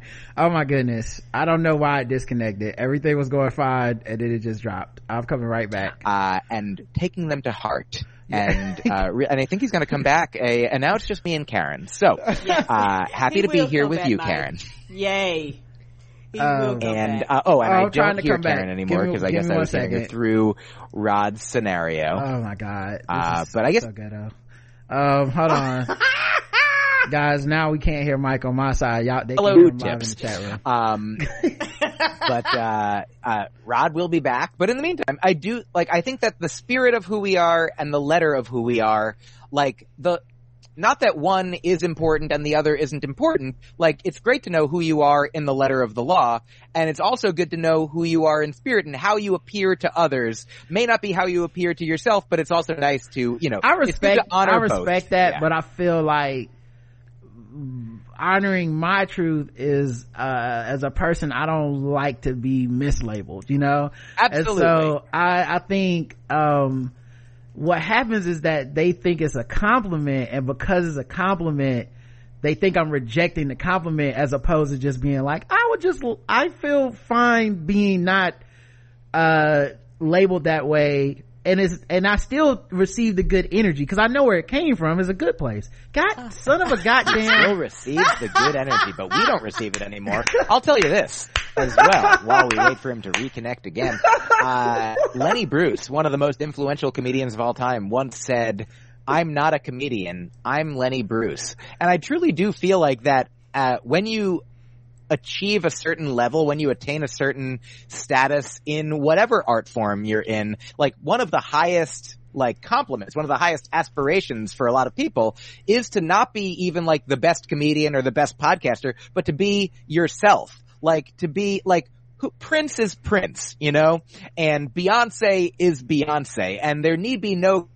I had to refresh everybody. I'm so sorry. This is I don't know what's happening. Like what you don't even once you're once you're Beyonce, you don't have to worry about what genre you're in. You're the Beyonce genre. Like Reggie Watts is the Reggie Watts genre. You know, like Maria Bamford is the Maria Bamford genre, and Rod, you are the. Wait, oh god, what just happened now? Oh, son of a... and then he disappeared ah. again and here he is. I could, I could hear you the whole time. Yes, I could hear you too. But uh, yeah, I was something was happening with that browser, so I closed it. We're just gonna use Chrome now. Um, but yeah, no, I appreciate the the sentiment, but yeah, it's just not. You know, I just I and I and in my head, I am one of those people that that goes, uh, uh, I respect this title enough to understand there's things that come with it, you know, yes, responsibilities. Yes, so, and, uh, that I'm not willing, I don't want to do, you know, and like I say, it's out of respect that I don't grab the hat and put it upside my head because I was like, well, I'm not, because of me, I don't have that type of, um, yeah, I'm just like, I mean, now technically someone could hold you to that standard even if you disagree, but, right. but at least I have a say in, in the part I have a say in is the part that I want to, um, be like, uh-uh, like like hey, i i respect and understand where you're coming from. I don't need that from me. But you know i don't want to yeah. get stuck on that but just you no, know. I think I think you're in good company as well. Like it's not the exact same thing, but I think there's a parallel between like Jon Stewart and and or John Oliver, yeah. who are both you know they are comedians and they would identify as only comedians, even though for a time I think some percentage, some majority of like young people were getting m- their news mainly from yes, the Daily Show, even though it's not a new, it's a it's a a comedy news show. Right. Like you, mm-hmm. there was real news. Like like they did real mm-hmm. research, but mm-hmm. they're not journalists. Like when jo- mm-hmm. when Jon Stewart would go and hold journalists to task and be like, "Hey, you're not being a good journalist," they could be like, "Well, you're not being a good journalist." He's like, "Yeah, I'm not a journalist. right? I'm a comedian, and I people shouldn't be getting their news more from me than from theoretically you, a journalist. Right? But like you're more of a clown than me, the clown. Right? You know? like that. Like that's a huge thing thing. Um, another major news story. Uh, Jonathan Majors, the actor, uh, reportedly has been dropped by his management and PR teams following the domestic violence charges that he was accused of. Oh no! Yeah, I think like his PR team or lawyer or whatever at first put out this like broad sweeping statement that made it, it was almost unequivocal. Like, this is clearly a setup. This man will be free. He's got witnesses. There's a video. He's gonna be exonerated. We're all gonna see this huge misunderstanding. And that was a few weeks ago. And no one's seen the video. I don't know that any of the witnesses have come forward. Um, and who knows what's happening behind the scenes, but anytime your PR people and management drop you, which is literally the time that you pay them for. You know what I feel like? Yes. Like, yeah, yeah like, like, like, this is why they pay you for like moments your, like this. Your PR people and your crisis management people are literally, they got one job. And if they get to a crisis where they're like, nah, this is too much, it's not boding well for him. Um, so I, I, I really, I mean, I'm, maybe we'll see that footage, maybe we won't. And then if the footage isn't exactly as they said, which I mean, it almost had to be comically ridiculous to make it not him, like him being somewhat physically aggressive towards this woman. Like, I, I, don't even know what the explanation could be. Uh, it was like, you'd have to see a video of someone like beating themselves up and being like, you're doing this to me and, and like completely faking it. Cause if not, he's just a guy that like hit a woman and I don't think, I mean, whether it be Creed 3 franchise, the Creed franchise, whether it's Marvel, all those Marvel movies, I don't think anybody wants to have that affiliated with their brand. So nope. And uh, uh, and I know uh, because uh, of capitalism, that's you know I hate mm. to be like this. This this is why I'm concerned. I love the Marvel franchise. So uh, Mr. Kevin Feige and them go trust. They are somewhere saying, "What do we do?" and mm how do we handle this and and and now how do we still keep these things we have in line and rewrite and revamp. So mm trust somebody somewhere is having yeah, saw, right now about this. I saw a statement that was kind of a weird statement. It was like there have been no discussions at marvel to re- replace him yet or whatever. And i was just like yeah that's kind of a non-story isn't it? Like is isn't the fact that that's a story mean that he's probably out? Like that you oh, had to report it it doesn't make any sense at all like there there's clearly like there's definite like there's conversations i mean yeah. this is a conversation yeah. them saying there have been no conversations about this is number one at least the first if yeah. not probably the 17th conversation about this the good news is with all of the marvel movies now and the fact that there is like a multiverse you know right. in mm-hmm. the canon of Marvel, like all they have to do is go back, like Kang, his character yeah. is a time traveler. So all they have to do is go back in time and recast somebody else yep. or forward in time yeah. and, uh, and they'll have a brand new Kang. I mean, they've yeah. had, mm-hmm. you know, numerous, like they've had numerous Spider-Man, yep. uh, actors in the same Spider-Man movie, which is pretty cool. Yep. Like, so good. I think, thank goodness, the most important part of this story in is, which a yeah. human was violently assaulted is that Marvel will probably be okay. Yes, our entertainment. Woo. You know, that's what it's all about. It's it's been interesting the response from people I traffic in online because a lot of people really, really, really like this dude. Like he did mm-hmm. a press run uh he's he's he got all chiseled. He's like super sexy. Oh, yeah he did lovecraft country. Yeah he's just done a bunch of stuff especially for like black entertainment. Mm-hmm. like black people really like his his work. But because of that even the people that normally are like man fuck this guy you know like right away whatever like someone's accused of something everyone's been given the most like nuanced like the most like mm-hmm. hey hey hey guys you know like let's hear them out. And i'm just like I don't know, man. It's not looking not, good. That's what I said. It's not looking good yeah, all. Yeah, like I, I get it because I'm the thing for me is that I'm kind of always a let's hear them out guy. so so yeah versus a lot is, of them are not yeah right. this is the first time i've had company on the let's hear them out side where i'm like i don't and it's never like let's hear them out because they're innocent it's always just like i don't need to rush to judgment i have nothing to do with this situation either stuff will come out and we'll be like oh that's what happened or stuff or or stuff comes out the other way and you go oh that's what happened or nothing ever comes out. But i at no point am beholden to like being the first person to call balls and strikes on this. This isn't like mm-hmm. a sports team or something where i'm like i think they're gonna win the game. Like it doesn't even fucking matter. And it, I, but people are very invested in like you know like i saw someone say uh man he just needs first of all as, as Myq astutely pointed out we're talking about potentially there's a there's a person who's been victimized here mm-hmm. but instead people are like what he needs to do is go on the red table talk i'm like how is that the most important thing to you right now that's crazy this we don't know this dude but good nope. luck you know good luck to yeah. everyone involved if it turns out i mean that like again we we just don't like, we live in a society right now where it seems like with the news cycle, with pop culture, with the media, there's so many stories. And I mean, like, you know, we're here on your show, you cover pop culture news mm-hmm. stories, but you don't cover all the stories and you can't do in-depth research into all the stories. You don't have a team right. of journalists working for you. We can only, you know, see the news as it comes out from the people who are reporting it on the ground. So, uh, like, it's, my friend Gus uh, shared this perspective with me, and it kind of you know blew my mind a little bit. That he's just like, it seems like everyone thinks that they have to have a take on everything, and it's just often the case that like literally i think you literally can't you can't you can't have a nuanced detailed take on everything unless part of your take is i don't know let's see so like Hello, the, that's me. on the let's hear him out front. Like, let's see, let's see what happens. Let's right. see what new information arises and maybe, maybe this woman, maybe his right. victim would be the best person to be recast as Kang. That's all. Yeah. yeah, I've already seen the recast of it. It's so funny. Um, this article, I'm not going to read the whole thing just cause, but I just thought the headline was funny. And, and, it, and it's a tongue-in-cheek article from the AV Club. So I think they understand that it's funny as well, but it's, if the Mario movie makes a billion dollars, we really might be screwed.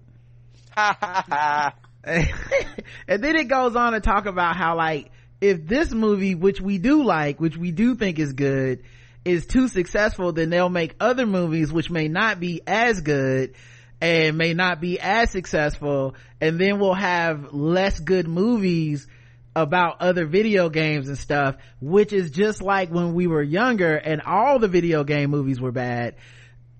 So we don't want this thing. And I just always find it funny because one, uh, movie critics treat movies like the stock market now. We like it, it just it just stopped at some point in my lifetime. It just literally stopped being like I like this movie from one to five stars. Here's how. Right. And it started being like, okay, I like this movie, but what does that mean for the other movies? And how does this mean? What does it mean if it's a franchise? What does it mean for the company? What does it mean for literally the movie theater stock? You know, stuff like, I'm like, the experience of pure sitting in a theater is the, is to me the main story, right? right? But then the other thing is, is there supposed to be some magical point where all the movies are good? Is that no, where we're, is that where we're trying to get? Never be good. Like, are we trying to get to this fictional moment and where we only we are at max capacity of just good movies, no bad movies will ever be made, and and everything who, like who I don't even know what's good.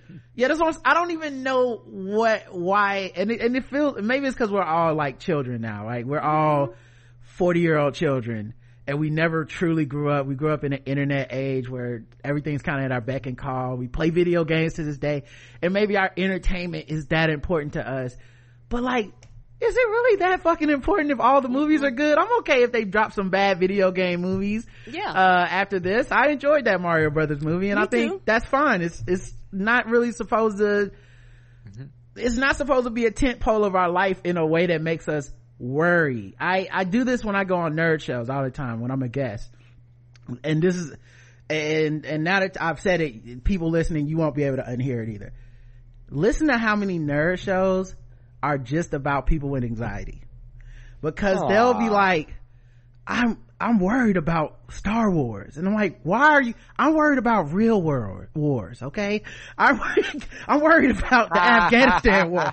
Like like th- these aren't real problems, really, you know, in that type of way. But like, I think it's just our anxiety needs a place to go, and it goes to mm-hmm. the thing we're absorbed with the most, which is at this moment probably entertainment. But mm-hmm. yeah, I don't know. This kind of like this article made me just I just laughed because I was just like, what? We've kind of lost the plot here. No pun intended. Rod, uh, if I may say, that's a, a point well made, and I think it's really funny. Like, the idea that I'm anxious about Star Wars, and you're like, I'm anxious about real war, real wars. That is a funny joke. You are, and I won't accept that you're not a comedian. Uh, a sit down podcast comedian. Yes, I'll I- take that. I, I'll like take the that. sit. Yeah, That's, I like that. I like the sit down part because I don't stand. Yeah, tr- truly, uh, the thing that you're saying, like it's in a in a Buddhist paradigm, like wherein uh, there is suffering is the first noble truth, and suffering. The word that gets translated as that sometimes gets translated as discomfort. And even the things that are comfortable, even the things that are positive in our lives are a source of uh, this discomfort because if something is positive, we worry about losing it. If something Yes. is negative, we worry about its impact. Will it be like that forever? Will it keep doing that? Like, and so I feel like this movie doing well, when a good movie doing well is a source of, you know, negative, you know, of, of ca- catastrophization, like it's just sort of mm-hmm. a manifestation of the way that humans are essentially MacGyvers of suffering. Does that make sense? Yes. Like, we can, we can take anything, be like, oh, you, you want suffering? Give me a piece of dental floss and a billion dollar movie. Yeah. And I'll, I'll give you, and I don't even need the dental floss. I'm all out of gum. And Yes. this, this movie can be a source of anxiety. Ramin Nazer is an hmm. artist, comedy friend of mine who I love. Uh, he's done like some of my album and podcast artwork and he's wonderful. Ramin Nazer. And there's a piece of art that I have of his that I think is hanging, uh, by my front door. And it's like two characters that are like kind of these just amorphous, you know, beings. One of them is all, uh, black, completely dark. And then the other one is like rainbow colored and they're both depressed and like one of the the the complete like you know a black hole one is like uh and of course not in an African American Yeah, black yeah. kind of way but in in a I'm picking up what you're putting down. a, a deep dark depression kind of way. That one's like oh no like what if this is forever? And you know things are bad. What if it's forever? And the the rainbow one the positive one is like oh no what if this doesn't last? Yes. you know and that's that's kind of you know most It's- all it's of us who aren't interesting, like, I find because whenever I'm invited on like a nerd show or whatever, I I hope I'm not their annoyance, you know, because I'm the one who's like, yeah, but guys, it's, it's a Star Wars movie, right? Like we're gonna be fine no matter what happens. like, like Like it's gonna be all right, right? they're right? like, you know, they're like, what about, you know, like I remember one time I was on a show and, uh, someone, someone was like, well, what if my grandma wants to watch this movie and she doesn't have Disney Plus? So then she watches this movie and she hasn't watched the Disney series based on the, the, the movie. And so she doesn't have all the backstory. So I feel like they're kind of asking a lot of us. And I just was like, can't you just give your mom your Disney Plus password or something? Like, if, like, like how we've created a problem that we have a solution to yeah. because, but I think it's having the problem is the thing that I think people are, uh, tied to now. And I think that's even tongue in cheek wise. That's kind of what this review reminded me of is like, our culture is very much like, I'm having a good time. How is this a problem? Let me tell you. Uh, you know? I'm having a good time. That's oh. hilarious.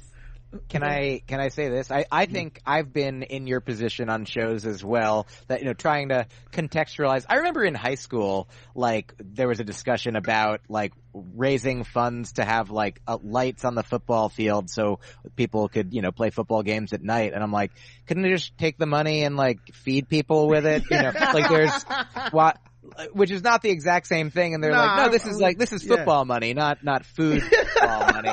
But, but like, I think that I think that there's like a when there's con- context is important. Right. Like you go on the you go on these shows if it really seems like they're com- they're actually like you know anxious, their anxiety, they're like you know uh, what is it? Clinical anxiety mm. is, you know, manifest, it, will manifest in whatever way, right. like you said, like it'll be this or that, and like therapy is the answer to that. You know, like yeah. your your point, you know, whack-a-moling down, be like, oh no, this will be okay. Right. But real war is the problem. But so I do think it's like number one, a funny thing to say yeah. to be like to be like, hey, uh, zooming out, like isn't isn't this silly? Right. And and then hopefully, if people can see that, then you can be like, okay, now that we see that, then we can zoom back in and be like, okay, in the world in which we understand that this is silly, right. like, then what are we, what are we gonna do about, the, I about think, these I think like wacky movies? What's funny for, what's fun for me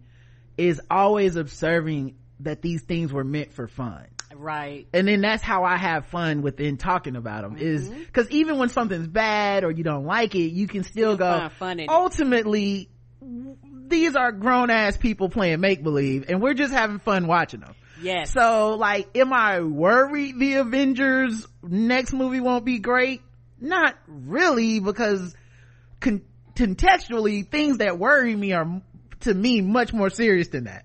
But yeah. in the world of making movies, sure, you can be worried about it, but I think there, there's an attachment to worry that people have, and I, I try to divorce myself from it in general because I feel like it doesn't, worrying typically is energy going to something you can't, either you can't do anything about it at the moment because it's already past and you can't change the past, or it's gonna happen in the future and it would be more productive to do something in the present if you want to change the future but these things are out of our hands when we talk about creative products. So it feels like the kind of thing i wouldn't want it to get attached. I don't want my anxiety attached to it because i'm like it's so out of my control. Like I'd rather have my anxiety attached to like my credit score or something that like so, something that I ah! like I, even in those cases by the way something can happen you can't control but like right. I'd rather have it attached to something I, I feel is a little bit more tangible to me. You know, like, oh, if I would like to lose weight, I can eat less calories today. And one, one day down the road, if I do this enough days, I will have lost weight as opposed to like, I can wish and hope all I want to. I can't make the next Star Wars movie great. That, that has nothing to do with me. uh, I I love it, and can I can I tell you? So I, this new album that I released has this joke on it, uh, that is about it's about Buddhism and how in Buddhism they say uh, everything in your life is either something that you can control or something that you can't control, right? Mm. You either can control something or you can't control something. And they say, if you can't control something, don't worry about it because you can't control it. Mm. And if you can control something, they say, don't worry about it because you can control it. So there's actually never anything in life mm. to worry about. And if that doesn't make complete sense, then, uh, don't worry about it. it That's it. So. So I'm sorry, I didn't, I didn't, mean to step on the punchline. That was so no, good. No. That was you, so you stepped on my punchline with laughter, and that's allowed. uh, but like what you're saying makes complete sense uh, because we, in the moment, like here's a. Do you remember? I feel like this is like a, a practice that's mm-hmm. valuable from like some different spiritual and practical like uh, walks of life. Like one year ago, what was the thing you were most worried about? Like that mm. day, on this day, that year. Like it's, we can't do it. Right. We can't be like three weeks ago. Like there's always something that, you know, is like of the most concern to us. Like for right. us right now, it may be the move or mm. like, you know, figuring out where we're going to stay or when I have to be in the UK, do I have, I have to rent a car and figure out how to drive on the other side of the road? I like that we call it the wrong side of the road. Yeah. I'm going to start saying the other, but we, just watch out for that on, chicken yeah. that's crossing it. Yeah, but they they. I'm sorry. I I was gonna keep. I was gonna steamroll that, but uh, there we are. Thank you for that. Uh, that rubber chicken that I just found to steamroll. Um, the the fact that like we that right now the thing that is like and there are big things like my mom said she got from like either Dear Abby or Ann Landers like that some problems are a lump in the oatmeal and other problems are a lump in the breast mm. and like you know when you have a a problem that rises to lump in the breast then you're like oh wow I can't believe all the times that I was concerned mm. with lump in the oatmeal stuff like war lump like even larger perhaps than right. lump in the breast collective massive you know society wide lump in the breast. And, but lump, so many things on a daily basis are our own individual, like it's, we're, I feel like I'm grateful whenever I realize that, you know, like I stub my toe and I'm like, ah, well, if that's the problem I'm dealing with now, like that's a manageable problem. Right. That's yes, a concern that I can deal with. And yeah, it makes complete sense to thing, think about the things that we can control. A thing that, uh, I, I made a video today. I haven't actually uploaded it anywhere, but I was at the basketball court, uh, cause I just been going to the gym, shooting around, uh, maybe do the track or something like that. Uh, since I've been back home and I have, I can have a routine again, you know? Uh-huh. And so, um, I was in there and I realized something like one, I had these new basketball shoes that I bought and they were too tight. And so the last time I went to shoot around, I literally could only shoot around like five, ten minutes and my feet were hurting so bad. I was like, oh my god i don't even know how i'm gonna wear these shoes home to drive. Uh, who was i that left the house thinking i could do this? And so i went on amazon and i bought something that stretches your shoes and you just like insert it and you can like turn it and it stretches the shoes. The other thing is my basketball. Um my it's been a couple years in the pandemic i haven't been going to the gym to play basketball because you know i don't know if you guys heard it was kind of dangerous.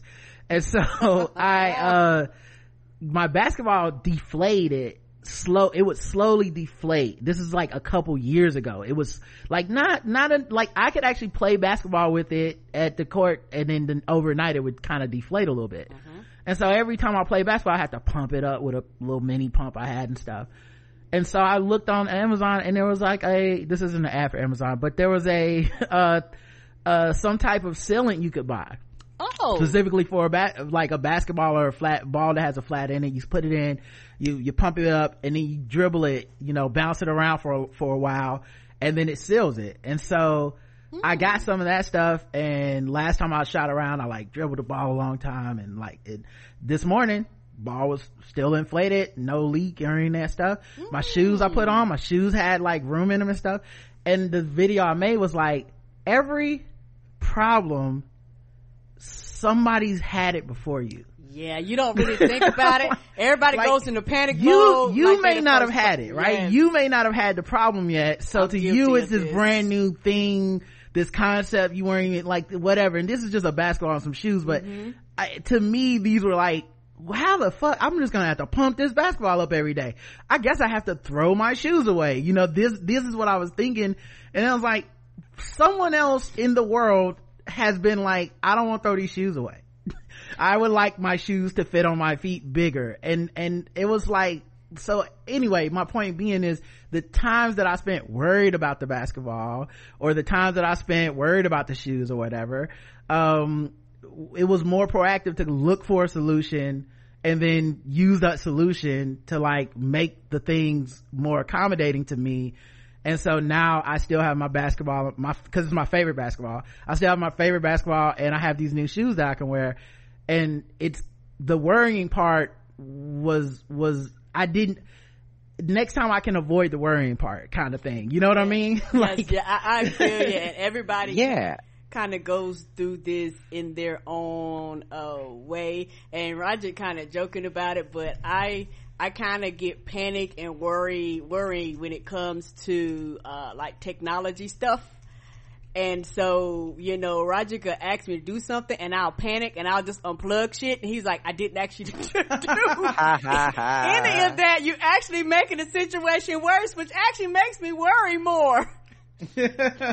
That's funny. You know, like, I, I truly think the things that we, there's so many things that come up that we didn't worry about because we didn't even know, like most of us didn't know that there was going to be a pandemic until very shortly before or during yes. the pandemic. Right. Like, you know, th- there were people in the government that uh, had previously been like, yeah, let's just in case there is a pandemic, we'll be ready for it. But uh, not exactly, you know, everybody there either.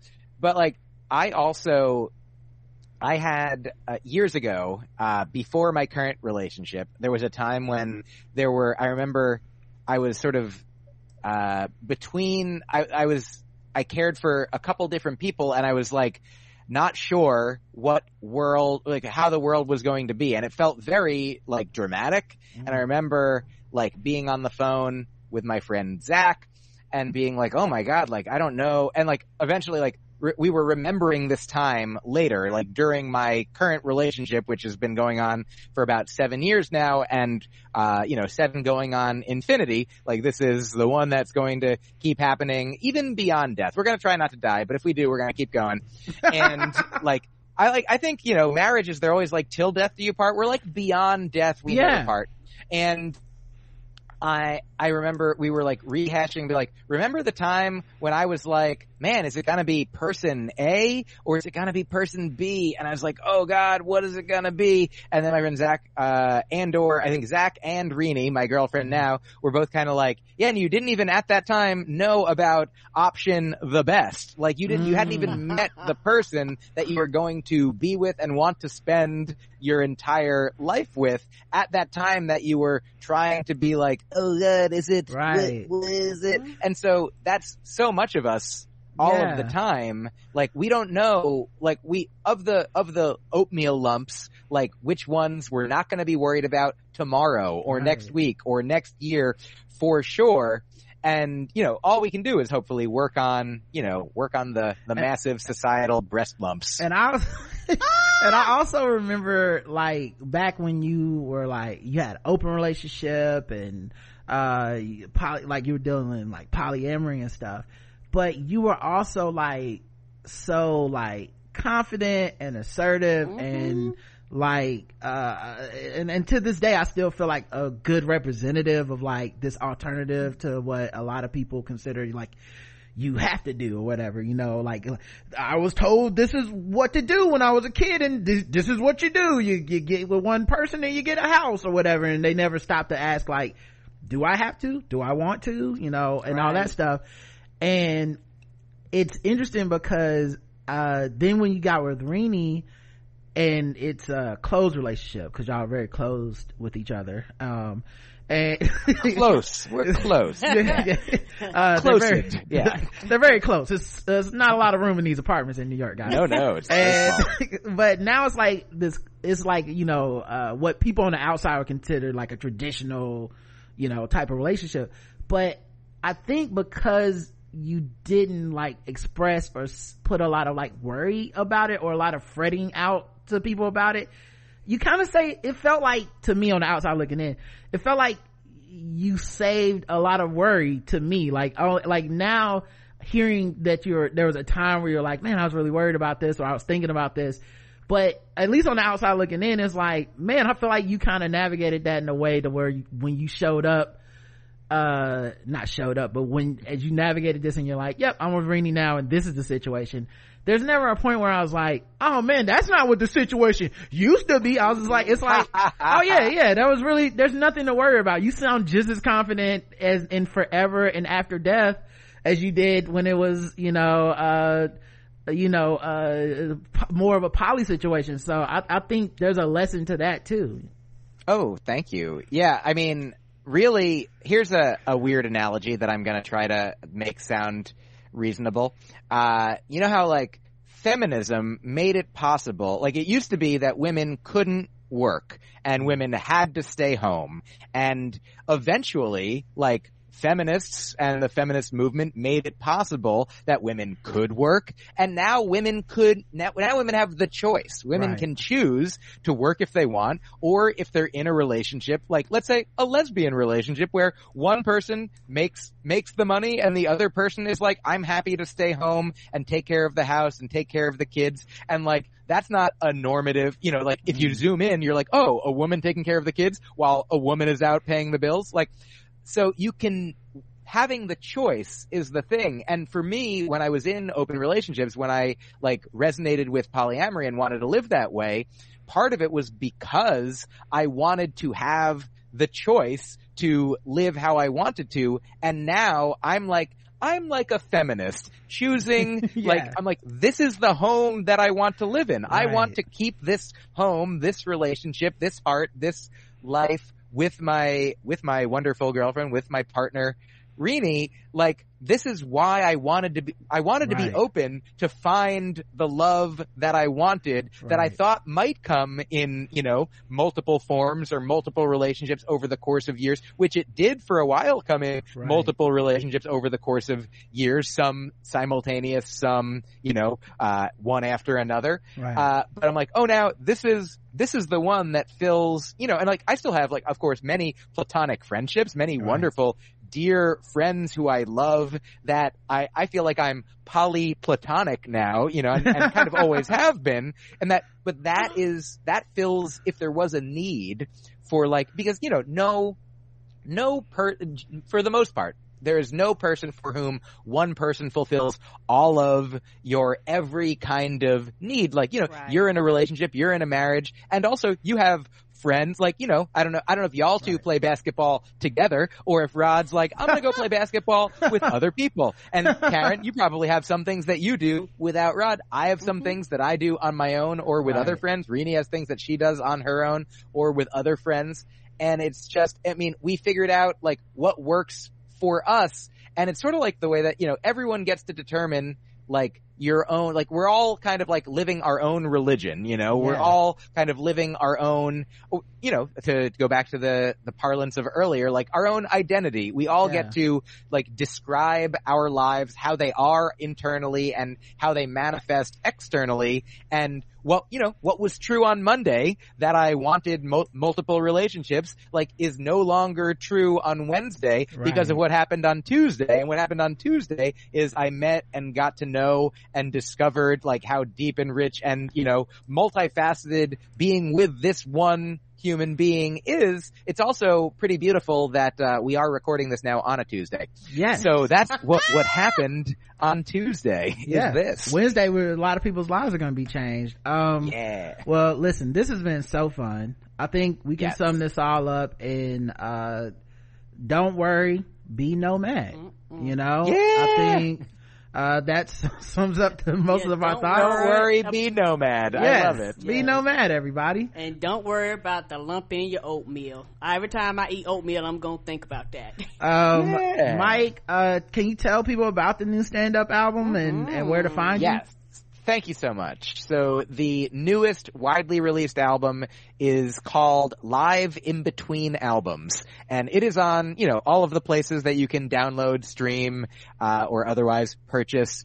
Uh, it was produced by the same folks who produced my last album, aka, uh, Blonde Medicine. So it's on their site, it's on Spotify, it's on Apple Music, uh, whichever evil corporation you want to support, you can do that. Ah. And uh, I called it live in between albums because uh, I recorded an album in 2016, no kidding, uh, about how I didn't want kids. I released an album in 2020, aka short for All Killing Aside, about how I don't want, uh, I want, I want there to be love and compassion and not murdering. So the two themes together are, uh, I don't want to make more people and I also don't want to remove any of the old people. So I just want like the same amount of people, but I still found, so I, I really liked doing these themed albums and I also found that I was still writing a lot of jokes that didn't fit with either of the themes and I wanted to share those jokes. So in 2018, uh, we released very narrowly just to satellite radio this album. So it was only playing on satellite radio for the past several years.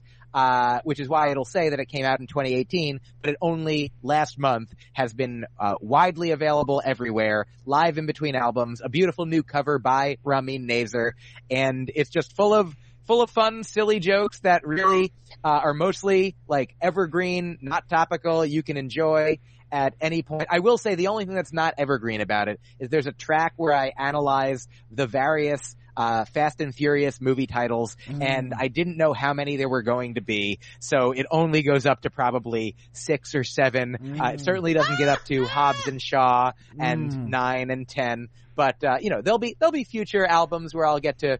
Uh, I hope that I hope that we never run out of Fast and Furious movies, and I hope Me that either. I never as I don't, as I hope that I don't die, I, I hope that I'll never stop releasing albums and albums live in between those albums.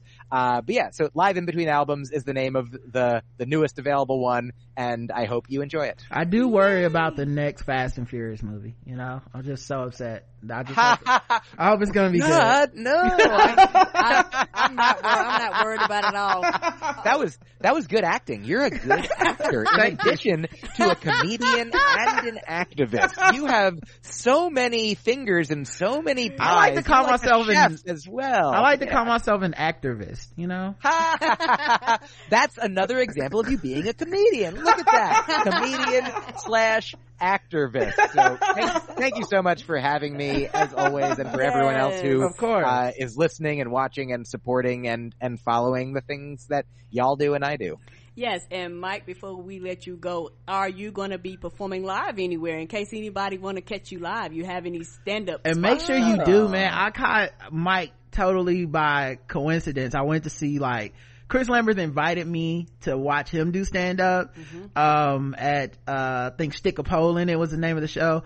And I, I didn't even know who the comedians were, um, and it's pole dancing and comedy and stuff. And then who comes in the door? Myq Kaplan. And I was like, what? The, the world is so big and so small fun. at the same yeah. time. So like, yeah, man. And, and he, uh, killed it. Uh, also like, it he killed it in a venue where it i feel like people don't all kind of know what to expect. Because it's like ah! literal pole dancing and then a stand-up comedian and then pole dancing. And so uh it was it, he was he made like so many jokes and he's uh, literally mile a minute like um, like honest to god almost you don't have time to laugh. Because you're ah. you're missing something as you're laughing. But it was but but you can't help yourself because what you are catching makes you laugh. So then you're just mm. like, I don't know if I missed the next great moment or not, but guess what? More moments are coming because he's never going to stop.